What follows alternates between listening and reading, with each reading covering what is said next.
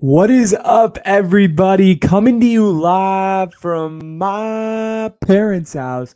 We got episode 36, and this feels like the first episode in a long while that I'm doing an actual Changavi show. So, for those of you that are new, welcome, but I highly doubt there's very many of you because the engagement's been quite low recently. So, from all my old patrons, for all the old people that are back, hello, hi I hope everyone is doing well.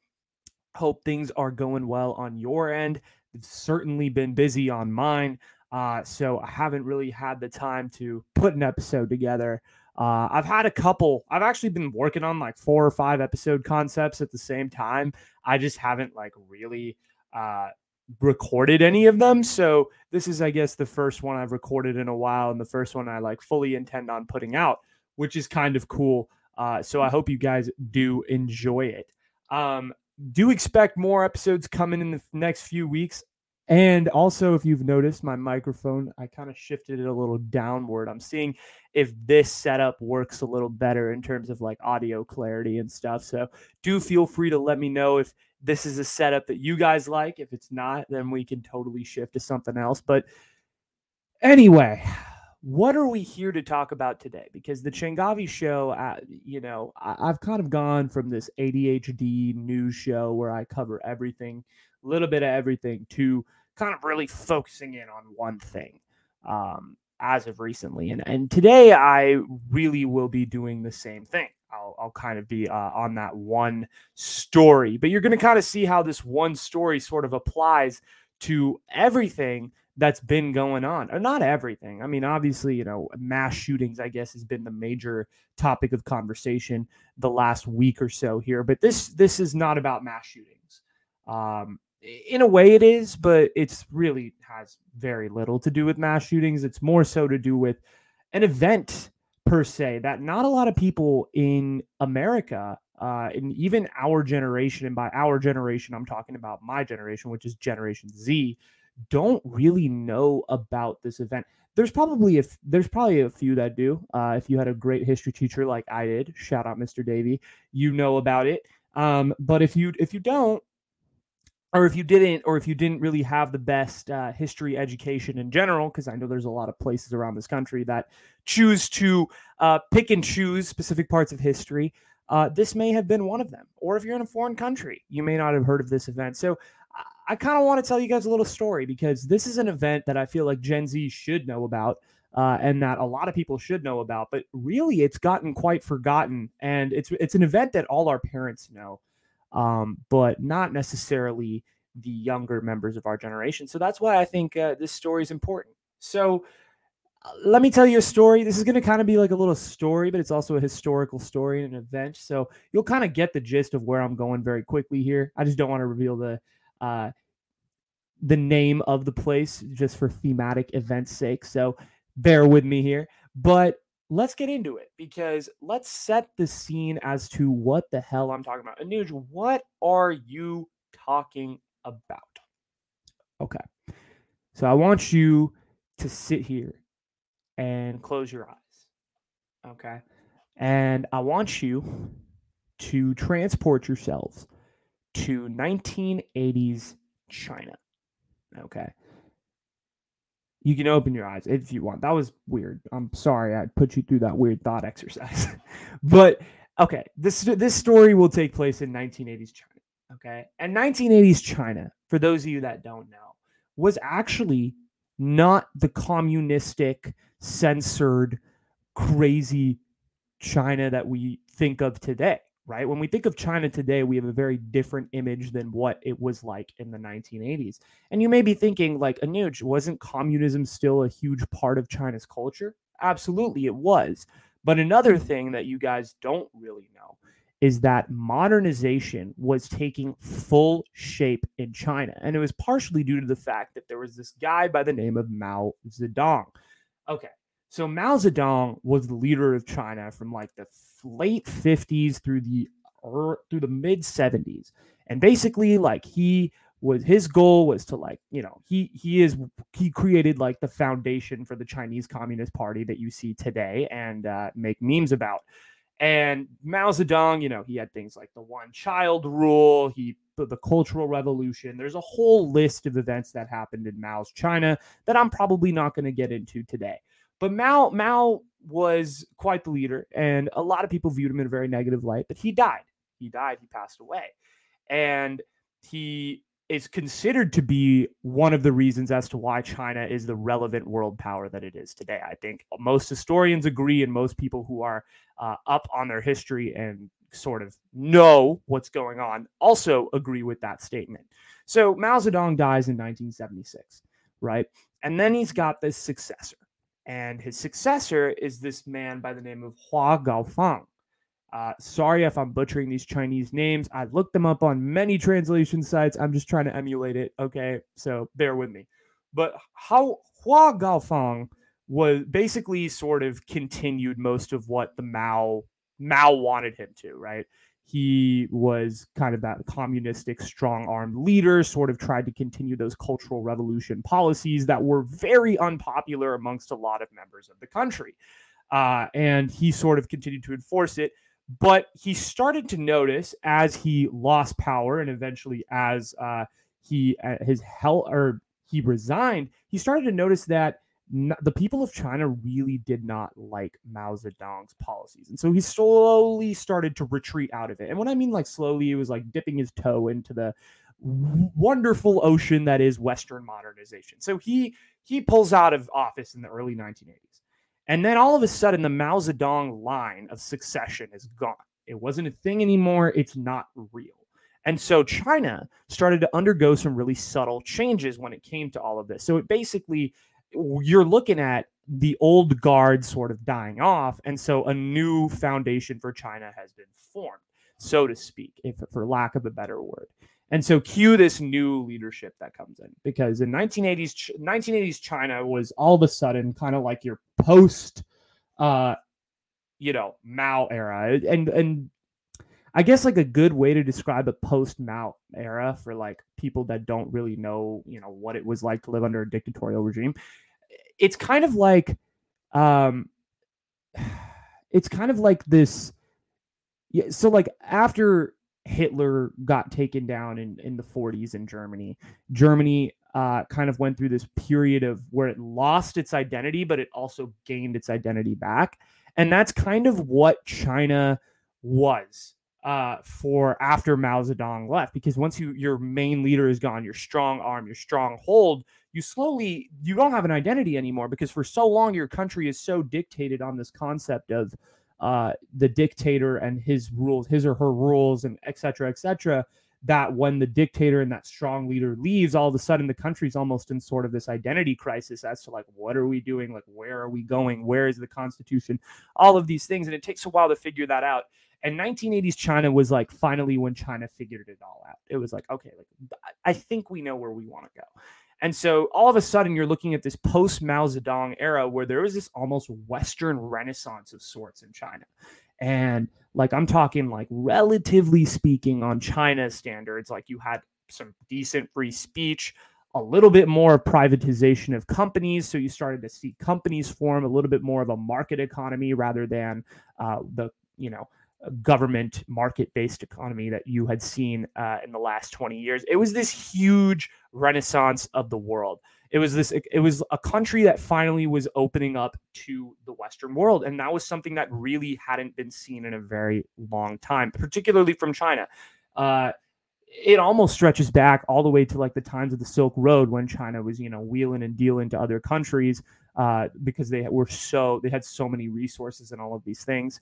Uh, 1980s China was sort of like that in terms of its uh, in, in terms of it opening back up to the West and other countries and opening uh, its relations up in a lot of ways.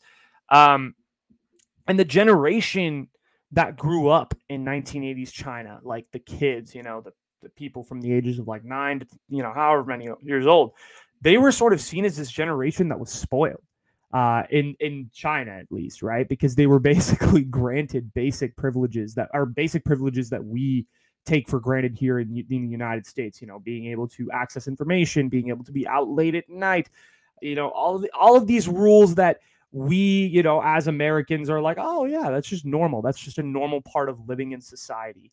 Uh, and they were sort of like the generation that grew up in the 1980s of China was sort of seen as like the millennials Gen Z equivalent that we're seeing here in the United States, uh, which is pretty interesting since unlike their parents who was sort of had to deal with all this cultural revolution, Mao Zedong, all of these like extenuating circumstances. So these this was like the first generation that was just open to Western freedom, which was kind of crazy. Um, and these kids were the gener they're often also referred to in China as like the one child policy generation because these were the kids that came from the that policy. Uh, and so a lot of and and the ironic part is they were born out of oppression, but uh, grew up with a ton of grew up with a relative amount of freedom comparatively speaking to their parents, which is kind of crazy. And it was cool because China started like coming out with the like their own pop culture scene, their own music. Everybody was like, you know, into the Western culture. It was being exposed. It was just free. Like people could have honest conversations about the government and not be worried that they were going to die. Uh, is you know that it it was a it was a strange time. And what the reason why I say like it was a free time in respect to China is that I mean, you look at China today. Like if if I were to if you were to go say some stuff about China, uh, or like say stuff about the government, like you would be genuinely a little bit afraid for your safety just because of the reports that we've seen, just because of the stuff that's been going on. China is, you know, uh, it's had its suspect dealings with people, and and and that's a fair assessment to have. But now in today's society, or in the 1980s society, you could have those honest conversations and not necessarily be worried because the government was laxing up a little bit and opening up to that Western modernization. And it felt like, even on a worldwide stage, that China was opening up to the world. And so, listen, everyone's happy. The people are discovering all these new things. Cult- there's this whole new culture that's being formed out of China. Feels like China's drifting to more of Western attitudes. So who who is heading this? What is going on to the point that we see all of these things happening in China? So let's talk about the key characters of our story here, because there's a few. So obviously, we talked about the guy who came before all of this stuff, Mao Zedong. And for those of you that don't know, Mao, like I mean, I specified a little bit earlier, but we can go a little bit more into it. Mao Zedong was the dictatorial, communist, one-man, strongman leader of China, who led them through the Cultural Revolution. Which, in short, uh, there's obviously a much more nuanced conversation to be had about this. The Cultural Revolution, in short, was a bunch of uh, government-motivated material that was distributed, a bunch of rules that were distributed to uh, basically make China into an industrial powerhouse was the goal that Mao Zedong was going for. And in that, he changed China for the better in that he just bolstered the economy like crazy. They suddenly became, you know, this worldwide, they became uh, relevant on the worldwide stage, but also for worse because people were treated horribly. He was targeting specific groups. Uh, you know what happens in these dictatorial situations. There's there's a little bit of good followed by a hell of a lot of bad, and that was the same thing with Mao Zedong. Even though there are a lot of people in China today that, you know, due to censorship and also due to the fact that Mao Zedong's government is relatively still intact, that believe that Mao Zedong was a was a good leader. But that is a debate that we can have for another day. But Mao Zedong is kind of the overarching figure of this story because he sort of formulated the foundations here. Then we're going to have an, a couple of other guys that we're going to talk about a little bit later, but they're very important to the story. So I thought we would uh, get into them a little bit. So the first main character I want to talk about is this guy by the name of Deng, Deng Xiaoping. And I'm sorry if I butchered it again. But Deng Xiaoping was the leader of China basically through the the president of sorts through the 1980s uh, for the most part. I think he got the presidency in about 1982 and he held it on until about 1990 or 1991. Uh, and he was sort of this main uh, architect of pushing China toward more westward leaning, more progressive policies, sort of opening up the country in all aspects of life, whether that be through China being exposed to more Western pop culture or China being, uh, you know, exposing itself to other markets in terms of its international trading and stuff like that on the economic side as well. Uh, the, he was considered to be a moderate of China. Uh, you know, because he was someone who kind of had a little bit of liberal tendencies, but also wanted to stay rooted in the conservative past that China's communism had. And so he was surrounded by liberals and conservatives, and he tended to just kind of side with a little bit of both. Uh, so he was kind of this, the glue that was holding China together because he would push left and the conservatives would be pissed off. So he'd push a little right, but then the left would be pissed off. So then he'd push a little left. So he was kind of just playing the middle ground for a while. Um, and and as a result, he pushed China like a lot more westward than it was, but not probably as westward as he could have been if he was, you know, more liberal. But he was he was a moderate guy that was sort of trying to balance uh, the left and the right, uh, or the more authoritarian side and the more free liberal side of China. And together, basically, you know, he he was part of uh, a healthy relationship with the United States for once, for diplomatic relationships, which is kind of crazy, even though the Cold War was going on at this point. He was a Western educated guy. He was super short, which is uh, kind of ironic for a leader. Usually, when you think of a leader, you think of like a broad shouldered, strong guy. He was a this short little guy, but he was stern and uh, people feared him and he, he commanded a presence in a room from some of the speeches I watched. Uh, and the thing is, the story of Deng Xiaoping is so improbable because during Mao Zedong's time and the Cultural Revolution, he had basically been like the modern day version of canceled from politics, like two or three times, because people thought like his ideas of opening it up westward and all of these things were radical. They were stupid, especially in the Mao Zedong time when basically it was like it was my way or the high or the highway at that point. And so Deng Xiaoping's ideas were basically seen as, you know, uh, anti-China, and he was kicked out of politics multiple times. He it's it's amazing that he like is he was in the position of power that he was in the 1980s to begin with. So his whole story is kind of crazy to even have gotten to that point. But the thing with Deng Xiaoping, which we will later see, is that he made a critical decision in 1989 that probably forever shifted China and forever shifted the way that we, as modern citizens of the world, view China. So we're going to get into that in a little bit. But that's Deng Xiaoping, and he's one of the the main moderate of China, and he kind of pushed uh, China into a more westward leading sort of mentality for a little bit. But then we have his adversary, not his adversary actually per se, but one of the voices that was in his ear. Remember, I was talking to you about how Deng Xiaoping had both liberal and conservative voices in his ear. Well, the main liberal voice in his ear at the time was this guy by the name of Hu Yaobang. And Hu Yaobang is the was like the liberal sort of the young man, the young people's champion of the Chinese Communist Party. And I mean, when you talk liberal, like when I say liberal in uh in this in, in the United States, like you probably think like, oh, like Kamala Harris, Joe Biden, like hell. He's probably the equivalent of like a, a average conservative Republican in today's society but that was considered liberal in China because of the you know the leaders that you've had in the past with like guys like Mao Zedong and and uh, Hua Gaofeng and all of these things that had sort of led China uh, more to a more authoritarian state than anything. But he was considered to be the more li- one of the more liberal reform members of the Chinese Communist Party, and he was involved in the like the original uh, Communist Party within China. Like when Mao was there, he was he was in power. He was uh, within the political elite, but when all the stuff started with the Cultural Revolution, Mao Zedong basically was like, "Okay, you can get the hell out of here. Like you're you're not needed. Your ideas are stupid and uh, they don't fit in with my agenda." And so he sort of fell apart. Uh, and Hu Yaobang eventually got banished to the countryside. He slept with like next to pigs and horses, and so he, like Deng Xiaoping, like both of them, kind of had uh, were pushed out of office during Mao Zedong's time, and sort of had to like find themselves and pick themselves up and sort of you know, rise through the ranks once again uh, in order for them to sort of gain power. And like like I was saying, like when Deng Xiaoping got the power, Hu, Hu Yaobang sort of benefited from that and became sort of that liberal voice within the CCP uh, party. And so Hu Yaobang basically, I mean, in short, believed that Mao was full of shit.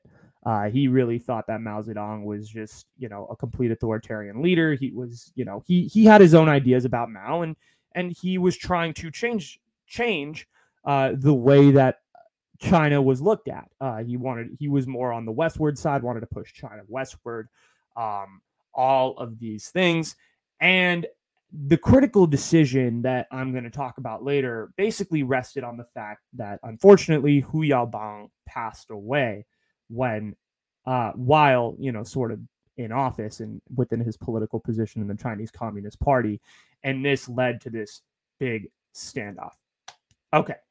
So let's talk about that situation right now because this is a the whole situation uh in China was headed to a head, was going to a head, right? Because at this point, you you have your right side and you have your left side uh, of the Chinese Communist Party, and slowly China is becoming more westward, and and the kids are becoming more liberal, and they're exposed to all of these progressive ideas, and they're having conversations about how they want to see the government change, and and starting to like speak really freely uh, against the government and ideas that they disagree with. Like it's turning into more of a Western country, and it's kind of crazy like people are like what is going on? Like what what it like what is happening? Like china the, the western world was viewing this as like a, like they were embracing it. They were like china's modernizing like they're finally getting with us.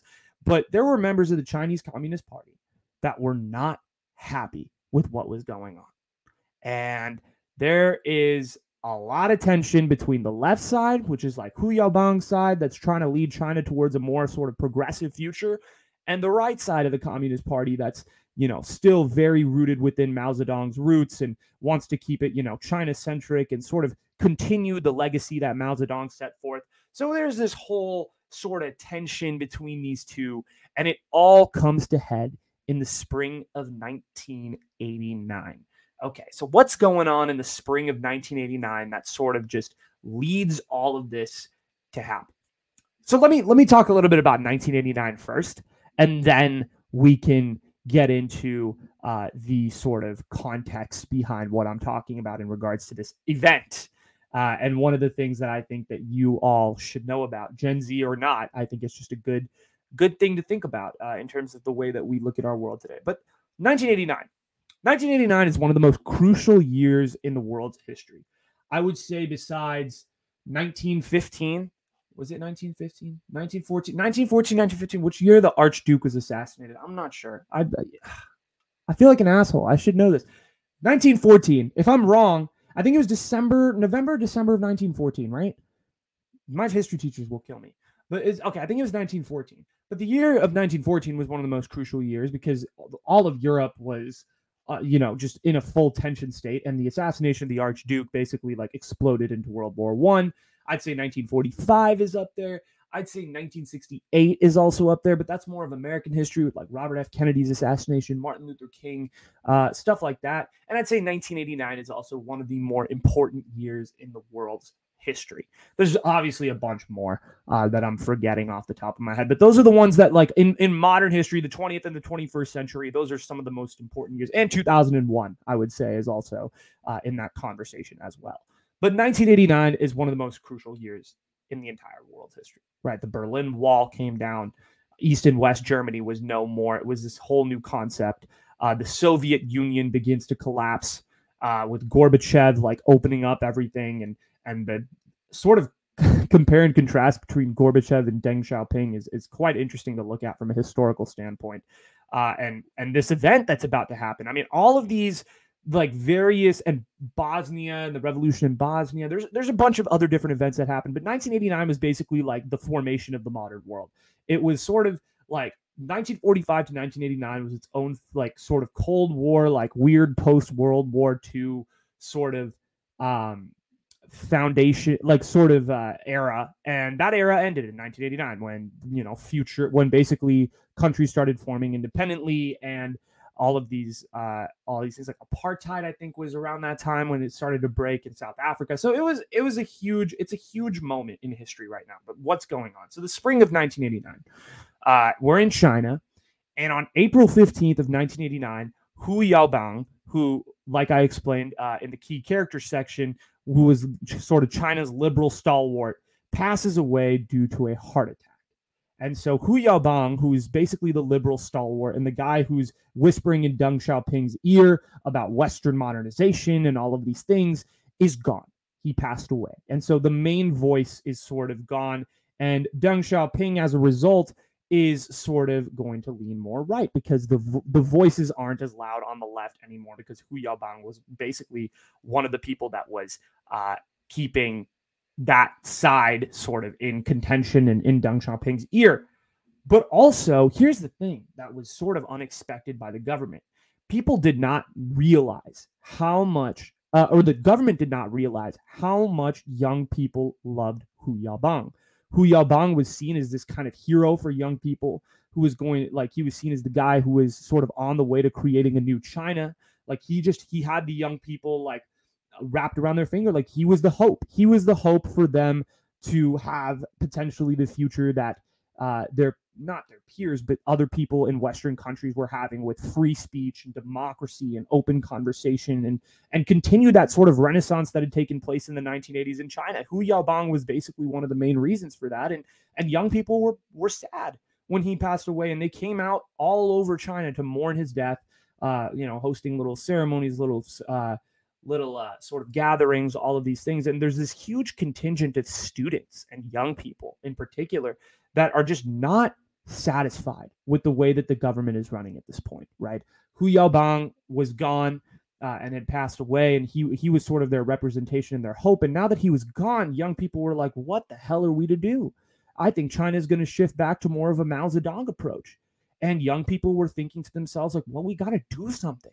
Like, at least China is a little bit more progressive than maybe it was uh, 20 years ago. We got to say something and we got to speak up about what's going on. That's what people, that's what the young people in China were thinking. I'm talking students, I'm talking like working class, just younger, the younger generation in China, that that one child policy generation was thinking like, we got to do something. And after Hu Yaobang's death, the demonstrations through spread all the way throughout the country. And they sort of went from these like funeral mournings and these like uh you know just saying like oh Hu Yaobang passed away like we're gonna throw our little pay our respects and throw a little funeral here and there. They turned into demonstrations because people because the young people in the country were pissed. They were not happy with the way things were being led. Uh and there this is coming from a lot of people who were younger and working class and they're just pissed. They were they were not happy with the way that China was running and the point is, so now at this point, right, you have these young people that are starting to sort of form in in little uh, formations and kind of get together and protest their discontent for the government. And this is China we're talking about, right? This isn't America. In America, protests happen every other day, and no one really gives a shit, right? There's probably a protest that's happening at San Jose City Hall tomorrow, and it's just kind of the way of life. But in China, protests do not usually happen. And so at this point, the government is seeing the traction that this is getting throughout the country and the things that the people that these young people are asking for, like free press, uh, you know, the government to get off their back for specific things, like having it, uh, the ability to maybe uh, open it, like have an open democracy, elections. Like th- at this point, people are like, whoa, whoa, whoa, whoa, whoa, whoa, whoa in the government. They're like, whoa, they're trying to come after us. They're trying to come after our jobs and they're trying to come after power. We cannot let this happen. And the right side is eating at Deng Xiaoping's ear and they're saying, yo, the number of protesters are going up. These students are mobilizing like they're a threat and they're talking about things and progressive ideas that we don't want China to have. Nah, nah, nah. Like we we don't want this to go down. And at the same time, eh, there's this crazy situation that's happening with the government, right? Because the government is thinking like we have all these students that are like protesting against us and and talking their shit and saying all of these things. But Mikhail Gorbachev is coming to visit. So, like I explained earlier, okay, Mikhail Gorbachev in the 1980s was the leader of Russia uh, or the Soviet Union at the time. And he was known for basically opening up the Soviet Union to the rest of the Western world. He tore down the Berlin Wall. Uh, he was he's credited for a lot of uh, progressive, sort of more progressive policies when it came to opening up China, uh, opening up Russia and basically breaking down the entire Soviet Union, much to a lot of people's discontent. Uh, and so Gorbachev was basically planned a visit to China to sort of see if he could do the sim- same thing, uh, or sort of basically because he had noticed that there was a or there was uh, during the Cold War a huge tension between China and Russia. And Gorbachev was like, all right, let's squash the beef because he had been doing this with a lot of Western countries. He did it with Reagan. You guys know their relationship. He signed a lot of accords with different, what, like European countries. Gorbachev was just, you know, on a squash the beef tour of the 1980s and he was going to China. Uh, and Gorbachev Uh, and, and China was gladly receiving him. Deng Xiaoping wanted to have a conversation and was ready to receive him. And they were going to have this huge welcome uh, sort of banquet for him and this huge welcome party at Tiananmen Square in Beijing. But the problem was there was at this point thousands of students gathered in Tiananmen Square just protesting in the square about all of the various issues that we have been discussing earlier. And a bunch of these students at this point had decided, like, we have to do something bigger because the government isn't noticing. So we have to make them even more pissed. And they start going on a hunger strike. And basically, at the time that Gorbachev is supposed to come into uh, China, there's uh, and to you know be received by this huge welcome feast uh, at uh, at the Forbidden City or not the Forbidden City at uh at Tiananmen Square, there's a bunch of students who are like, we're not going to eat until you guys do something, government. You better do something. And so they eventually the government has to like scramble and they have to cancel their huge celebration plan for Gorbachev in Tiananmen Square uh, because of the fact that there's so many students and just a bunch of pissed off people gathered in the main square of Beijing. And so now the government is fucking mad because they're like, yo, we had an official welcome plan for Mr. Gorbachev, and the students basically said, fuck you, we're done we're going to take matters into our own hands and run a huge hunger strike out here. So people are not happy. The government is embarrassed. They're humiliated because of the fact that basically they viewed the students as anti China because they didn't allow China, the Chinese government to receive Gorbachev in the proper and appropriate way. And so the government comes to make one final appeal to the students like, please get out of Tiananmen Square. Like, we, and, and this is like the the biggest demonstration. There were demonstrations all over China, but the, I'm going to talk about the biggest demonstration, and that it's Tiananmen Square. And in Tiananmen Square, it's the central square in Beijing. It's like the central plaza. And the government basically gets out there and they're like, listen, guys, just please leave. Like, we won't do anything. We uh, like we understand your concerns. We'll take it into consideration. Like, please leave. And the students were like, uh, fuck you. Now we're good. And they stayed. And so Deng Xiaoping at this point and his adversaries and his cronies and the people in his ear are like, okay, well, they humiliated us in front of another country. There's a bunch of students at this point that are just raging at all hours of the day in Tiananmen Square. They're getting bigger and bigger by the day. What is going on? And so the situation escalates. Uh, and now there's some tension, right? The students have a clear agenda as to what they're doing. They want more modernization. They're pissed that Hu Yaobang, who's like their main guy, their main leader, is gone. Their main uh, representation and mouthpiece for what they want is gone, and now they're they're anxious that China is going to delve back into more of a uh, uh, the, the conservative, communistic sort of nature that it was, and the government is pissed because they they just embarrassed China in front of Russia, and now there's like they're getting all these ideas that probably they don't, but the government doesn't want them to have. So let's get into the tension, right? Because at this point, it's getting bad. And Deng Xiaoping is sitting there like, I don't have very many options. The students are growing, they're getting more and more angry. It's getting it's it's nonviolent, it's non-violent. No one has gotten hurt. It's a lot of people just angrily chanting in the square at all hours of the day. But it's getting intense because this is getting worldwide media coverage at this point. There's people there. The tensions are high. And so Deng Xiaoping is like, okay, I'm going to try to just intimidate the shit out of them. And so this is what he does. Deng Xiaoping at this point basically takes a bunch of troops from you know, in Beijing and starts rolling them out there. And he basically goes on the record and makes this official announcement that Beijing is under martial law. And he declares martial law in Beijing and he basically puts out a bunch of soldiers in near Tiananmen Square and throughout the city uh, just to see, like, just to intimidate it. I think this was his tactic. He's like, okay, let me see what they do when I bring out a bunch of armed soldiers who are carrying semi automatic weapons that if they piss one person off, they could just die. So when you bring out the soldiers, it's a whole different ballgame. This is when the government is recognizing, like, okay, there's a threat here. And so the protests are still peaceful at this time. Don't get me wrong. Nothing of the sort in terms of like danger or threat level is happening. Uh, the students aren't firing back. They aren't getting mad. They aren't getting angry. Any of this stuff. And the government is quite frankly feeling a little insecure. And so they bring out, they flex their muscle, they bring out their troops, they put the troops all over Tiananmen Square. The students are still p- peacefully protesting. Uh, and yeah, and that's sort of Deng Xiaoping's move. And he thinks that the students eventually are going to get intimidated by the government and the fact that they keep bringing in more and more soldiers and tanks and all of these things. And nothing happens. Like the students are still like protesting, nothing, nothing happens. Maybe a little skirmish here and there, but nothing crazy uh, happens. The soldiers don't do anything. The kids don't do anything. The soldiers don't do anything the kids don't do anything. And so at this point, it's a game of chess, right? The students are standing their ground. They're not going anywhere. They're not doing anything. And it's sort of this weird calm.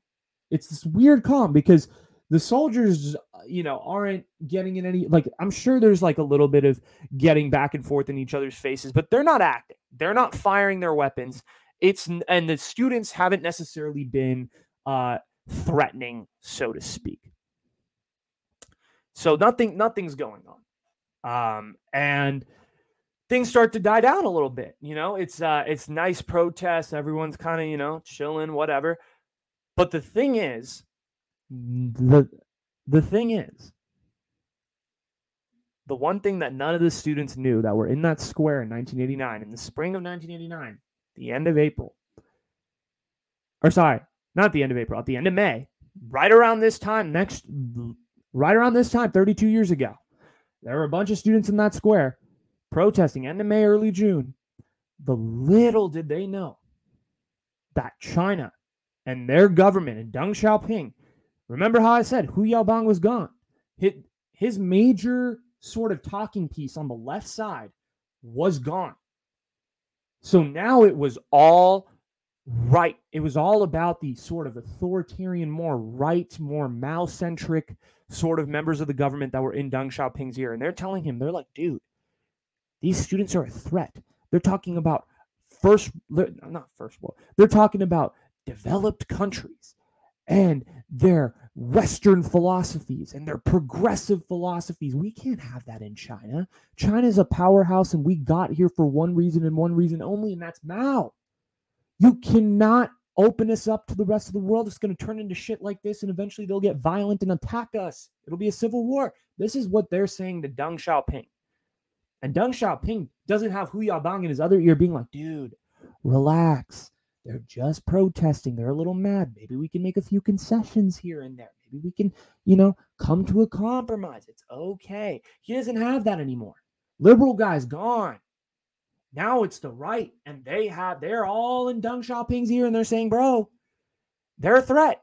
They're a threat. Let's let's take them out. Let's militarily take them out." And Deng Xiaoping's sitting there, and his guys are planning a huge offensive, a huge offensive into Tiananmen Square, where there's thousands, thousands of students at this point peacefully protesting.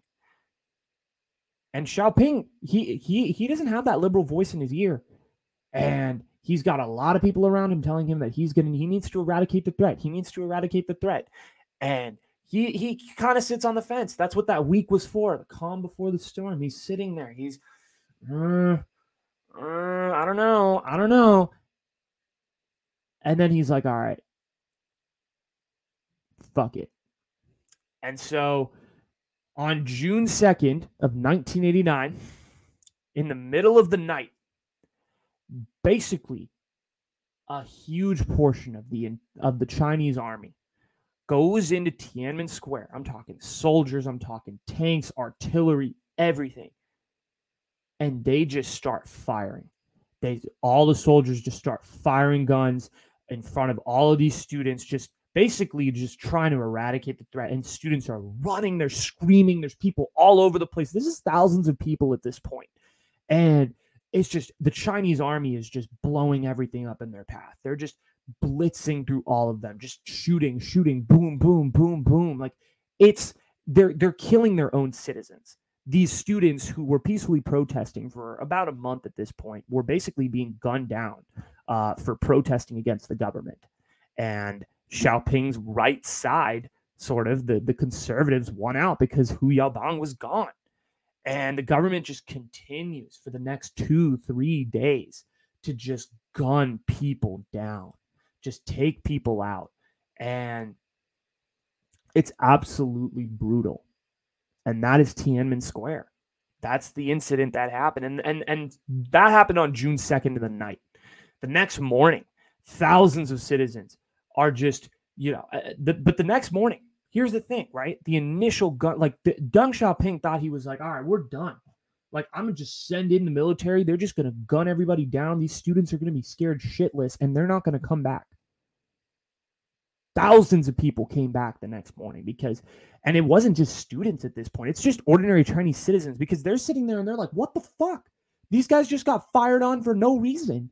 Hell no. This is not right. And they came out in the middle of the streets and started screaming at soldiers and just were pissed and it got violent and soldiers just started gunning down citizens in the street that would talk to them and and it turned into this brutal brutal situation and thousands of citizens are getting in the faces of soldiers and they're killed and and and people are injured and it's just it's a mess in Beijing. It turns into this huge disaster. And gunfire continues throughout this day and some of the and here's the craziest part is that the people of the government are starting to turn against what's going on because there's a lot of government radio stations in China that start to call this event filled with human rights violations, calling out the CCP, saying, What the hell are you guys doing, killing your own citizens for no reason? What is going on?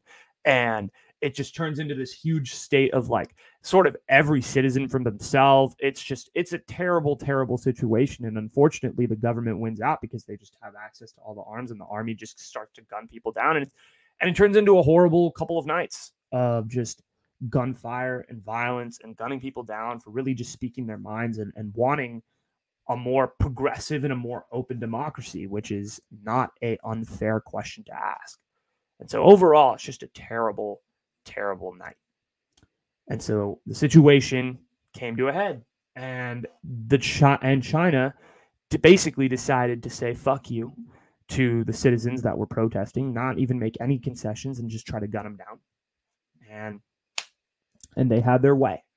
Uh, and that's the story of Tiananmen Square. But look, here's the thing. I I see the point where a lot of people talk about how is Tiananmen Square a cautionary tale or is it ins- or is it an inspirational story, right? Because here's the thing I could see it on both sides. Tiananmen Square is a cautionary tale in so many senses. The fact that thousands of people, for no good reason, were gunned down by their government for basically just talking and criticizing their government in a very peaceful manner. Uh, and it really goes to show like how far can you truly push your government before they come out with a bunch of guns and start killing you? Right? How far can you really go before your own life is at stake? And there's always a limit as to the impact that truly people can have because eh, there's not a lot of people in China right now that are in you know firm belief with Tiananmen, right? You you would think that like with the Tiananmen Square shit that happened, there's a lot of people in China that are like, "Yo, that was horrible. We need to come back and we need to fight harder." But the thing is that the, the, the worst part about Tiananmen, and I'm going to talk about it a little bit later, is that it shut everybody up.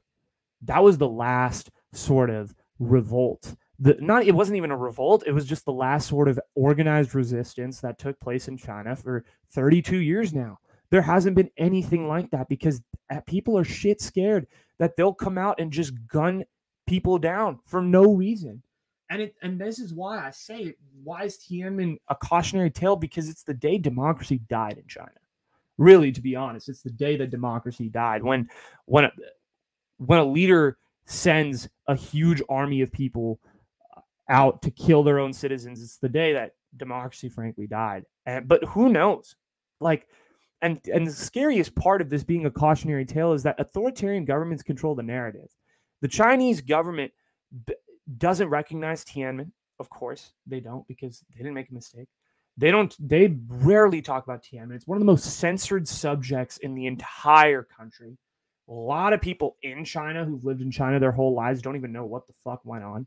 There's no exact death tolls as to how many people died. It's up. It's probably in the thousands, but people don't want to. Uh, there's no exact number because the Chinese government's hit all the numbers. Uh, the fact that I'm talking about this probably means that uh, I will like if I ever if this video ever were to go somewhere on the internet, like I would be fucking murdered in China. And like it this is the most like Tiananmen Square is one of the most heavily censored events in the entire world, particularly in China. And so that's why I think it's even more important to make videos about it and even more important to talk about it because there's not a lot of people that talk about Tiananmen and what happened. Um and and yeah, but that's the cautionary tale side, right? Why is this inspirational? Why is Tiananmen inspirational to people? Why why should you feel inspired by the fact that thousands of people were gunned down by the Chinese army? Here's why you should feel inspired. Because there's a bunch of younger people out here, out there that were pushing the conversation. They pushed the government. They went out there, they stood for their rights, whether they passed away or not. They were a bu- there were a bunch of people out there that stood up, that stepped up to the plate and said enough enough. We're done. We're we're going to we're going to talk about the government. And that is truly something that you can take as ins- inspiration. That there are people out there that despite the circumstances, I mean, you saw what happened to a bunch of these people. They unfortunately passed away. I mean, they they pushed the conversation forward. Uh, they may not have pushed it in their own country, but I'm sure there's a bunch of other countries out there that they pushed in. I mean, they inspired an entire generation of change and we don't even know it because Tiananmen like really happened as a bunch of millennials were born and as a bunch of millennials were growing up.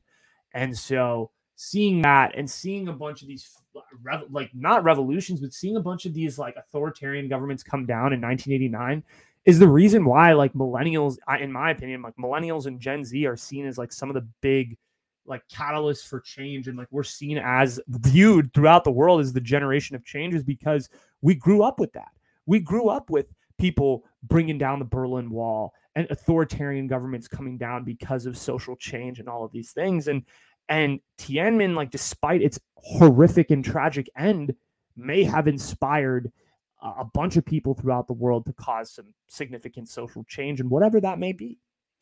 And I mean, I think the main example of this is Egypt.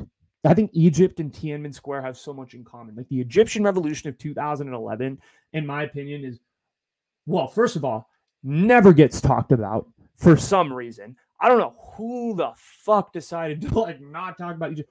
There was a whole ass developed country in Egypt that underwent a revolution that literally citizens through Facebook groups and Twitter groups, of course, there's more to it, and uh, there's a whole subject you can talk about that literally went and revolted against the government to bring in a new president and bring in new rules and bring in a whole new conversation. And it's insane. Tiananmen and like we could talk about that for a second. I want to do that for a second.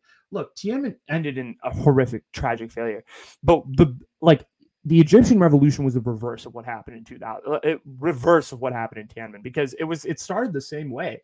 There was this huge police brutality case by this guy. Uh, th- there's this huge police brutality case uh, in Egypt by the what was his name? Uh, like there was this kid named I think his name was Khaled Said or something. I'm, I'm sorry if I'm mispronouncing the name, but Khaled Said was basically like this kid who was like studying at an internet cafe and he was accused of some petty crime. And the police like absolutely like beat him to death and like his pictures of his corpse got leaked on the internet and it was just mutilated and it was horrifying horrifying and so it led and like that and a bunch of other events like basically were the catalyst for this huge revolt in Egypt of like the presidency was doing nothing. Like this guy Mubarak, President Mubarak, uh, had held power in Egypt for like 30 years. He was going to give it to his son. People were pissed at that. And a bunch of nonviolent protests started taking place where people like started to gather in many of the major cities in Egypt and just like they were like, what the hell is going on? Like, we need change. And th- and it was a lot of younger people that were just pissed off with the way the old government was being repressive. They were pissed off at Khaled Said, like all of these things and it took to the streets to basically demand the resignation of his president. And there's a bunch of variety of different reasons as to why they went out there. But I mean, the Khaled Said case and a couple of other reasons uh, were one or were some of the critical reasons as to why they were out there. And it led to this huge, intense standoff between the government and between uh, protesters for a couple weeks. And there were clashes with the military. Like things started to get intense. It was getting worldwide news coverage. It was turning into this whole situation. Uh, but eventually, the government, instead of doing what they did in Tiananmen, which was just send tanks and artillery and just started gunning down protesters, they Mubarak resigned. He he basically uh, resigned to the protesters' demands after a lot of pressure and a lot of back and forth. But he eventually resigned, and it basically led to the protesters getting what they wanted because of the Egyptian revolution. And the thing is, the Egyptian revolution was it was people coming together in fa- on Facebook and on Twitter and on all of these various social media platforms to advance the conversation forward, uh, which is something that we frankly haven't.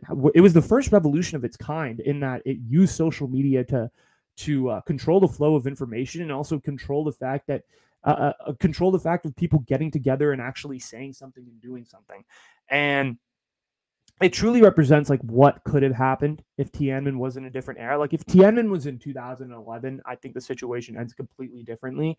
Um, but unfortunately, you know, it happened in 1989, and and things happen, and that's unfortunately the way it is. But the, Egyptian Revolution was like a lot like Tiananmen, but it ended very, very differently. And I mean, it's almost kind of like I hate to say it, but like it's like Tiananmen had to come in order for Egypt to succeed, and and uh, and it's and that's kind of how I view view all of that stuff with uh, with the whole situation with Egypt and all of that.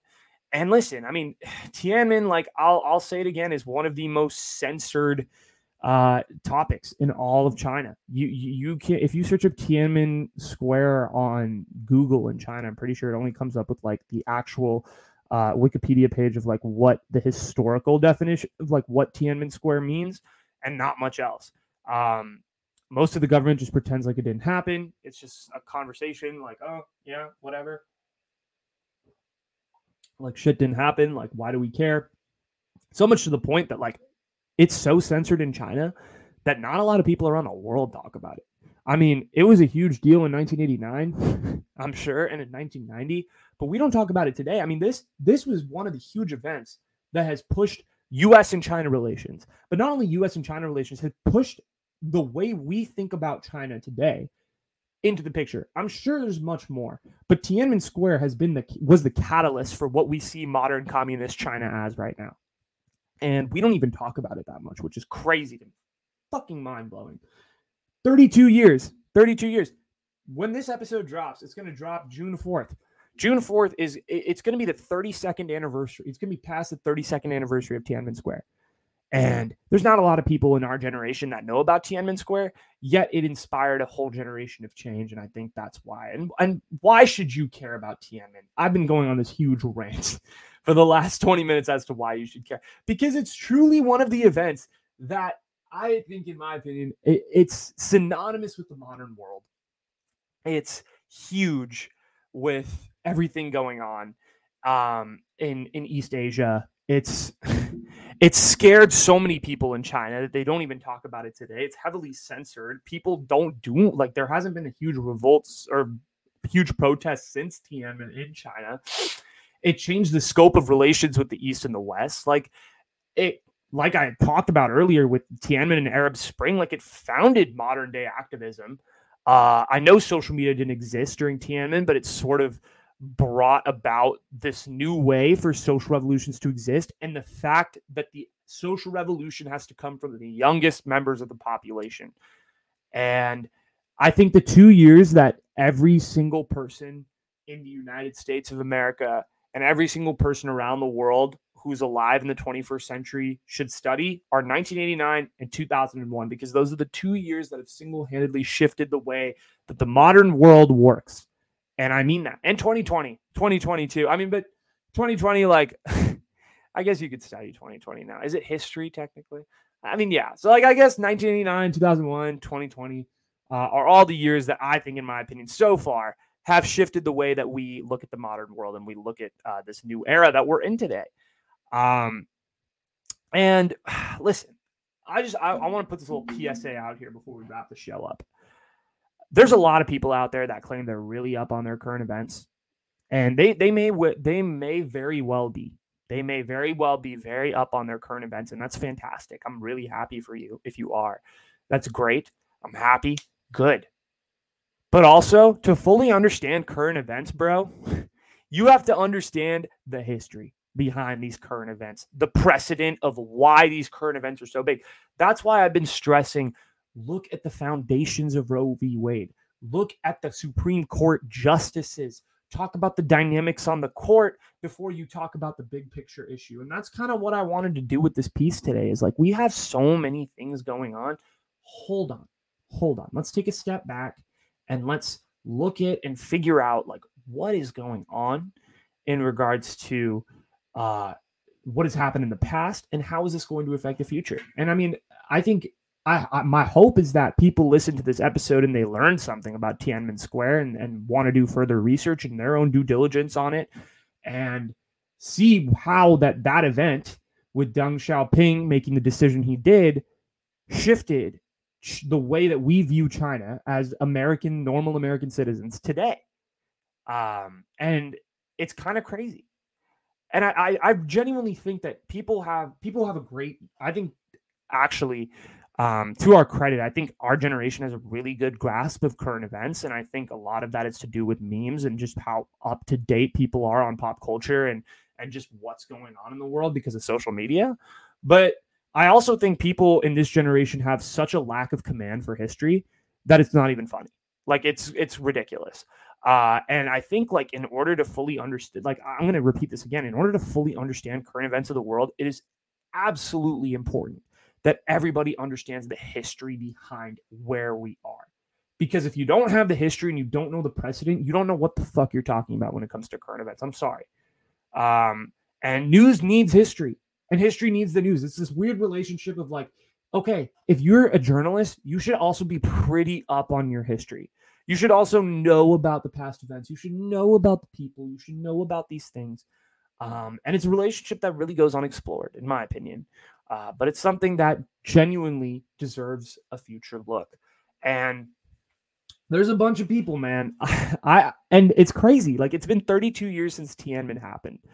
Uh, and there's not a lot of people talking about it, even like today. Like I, I was like, like June 3rd, June 2nd is today. I'm recording this at like almost one in the morning on June 2nd. And I, I mean, I, am ex- I'm trying to see how much media coverage Tiananmen gets uh, in the next couple days. I don't think it'll get much, but I'm interested to see like who talks about what. And uh, for those of you that didn't know about Tiananmen, I hope you learned a little something. Um, about a very tragic event that happened in China, but it forever shifted the way that we think about China and shifted the way that I'm sure Chinese citizens act around their government. But yeah, that's all I got. Listen, if you guys like the episode, thank you so, so much for listening to the very end. I appreciate every single one of you. If you guys liked it, feel free to hit the like if you're on YouTube and the subscribe button. Um, and if you guys are interested in my, or if you guys are on Spotify first, feel free to hit the follow button. Feel free to rate my episodes, hopefully five stars. If it's one star, that's cool too. If you're on Apple Podcasts, feel free to leave the same reviews as well, or any other podcasting app for that matter. If you guys like my content and you dig everything, feel free to follow me on socials. I post on Instagram almost daily, so you guys would be able to be engaging with my content out there at the Changavi Show on Instagram, on Facebook, on TikTok. I post TikToks daily as well, posting a lot about the Warriors NBA Finals today, technically. Um, going to be a very, very, very exciting. Uh, so I do a lot of warrior content on my TikTok page, but I also do a lot of the podcast clips and also some other stuff. I've had a lot of fun with that recently. So TikTok at the Changavi Show, Facebook at the Changavi Show, Instagram at the Changavi Show, Twitter at the Changavi Show as well. Uh, I am super inactive on Twitter, but I'm going to try to get better at that. And uh, yeah, that's pretty much all I got. Uh, feel free again, like, subscribe, follow. Hope you guys enjoyed it. Share with your friends, your girlfriends, your parents, uh, if you guys liked it. All right. Anyway, that's all I have today. Thank you guys so much for listening. Appreciate every single one of you. Love y'all. And uh, I'll catch y'all for an after show. Maybe. Yeah, I'll catch y'all for an after show this week. and also another Changavi show too. Stay tuned. Content's coming in waves. I promise. All right, guys. I'm out. Have a great rest of your day, evening, night, whatever. And uh, I'll catch you on the flip side. Changavi Show signing off from the parents' house in the South Bay. All right, guys. Peace.